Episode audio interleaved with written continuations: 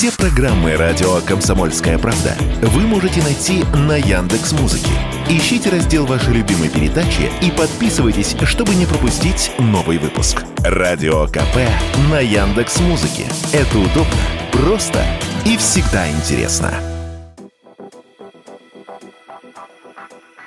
Велосипеды Кама знает каждый, кто хоть краешком успел застать Советский Союз. Выпускать их начали в 70-х, прекратили в 90-е. Но и сегодня Каму можно встретить на наших дорогах, особенно в маленьких городах и деревнях. Модель узнаваемая. Маленькие колеса, низкая рама, через которую можно буквально перешагнуть. И, кстати, рама складная. Удобно взять с собой в электричку по пути на дачу или даже в метро. Рядом с современными горными велосипедами и даже старыми советскими шоссейниками Кама кажется слишком уж простой и незаметной затейливой, но именно в дизайне крылся секрет массовой популярности этой модели, объясняет автор YouTube-канала «26 колесо» Дмитрий. Почему этот велосипед имел такую бешеную популярность в Советском Союзе? Для меня ответ очевиден. Это вот эта низкая рама. На этом велосипеде могли ездить все, вся семья. И папа, и мама, и дети, и даже собачку можно было на него посадить. Седло и руль регулировалось, то есть можно было поднять повыше и ездить высоким людям, опустить пониже и ездить низким людям. Могли с легкостью девушки ездить даже в юбках, потому что через вот эту низкую раму можно было перебрасывать ногу без каких-либо проблем.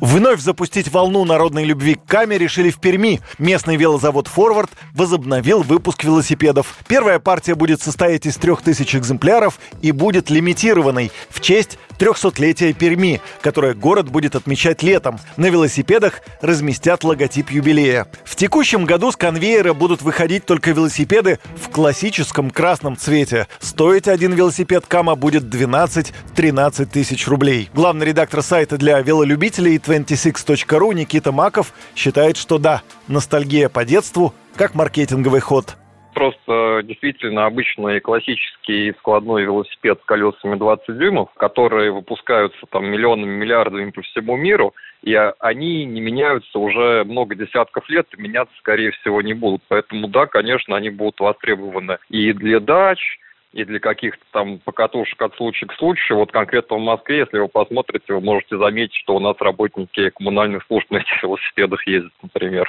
Мне 40 лет исполняется в этом году. А, то есть я застал СССР, и оригинальные КАМы. Если бы Форвард действительно сделал прямо ремейк вот той старой камы, то есть с, с рамой такой же формы там и так далее, а я бы, вероятно, его купил исключительно из ностальгических чувств. То есть мне он, в принципе, абсолютно не нужен, но почему бы и нет. Был в детстве, пусть такой же стоит на даче, и он детям и внукам в свое время подарю.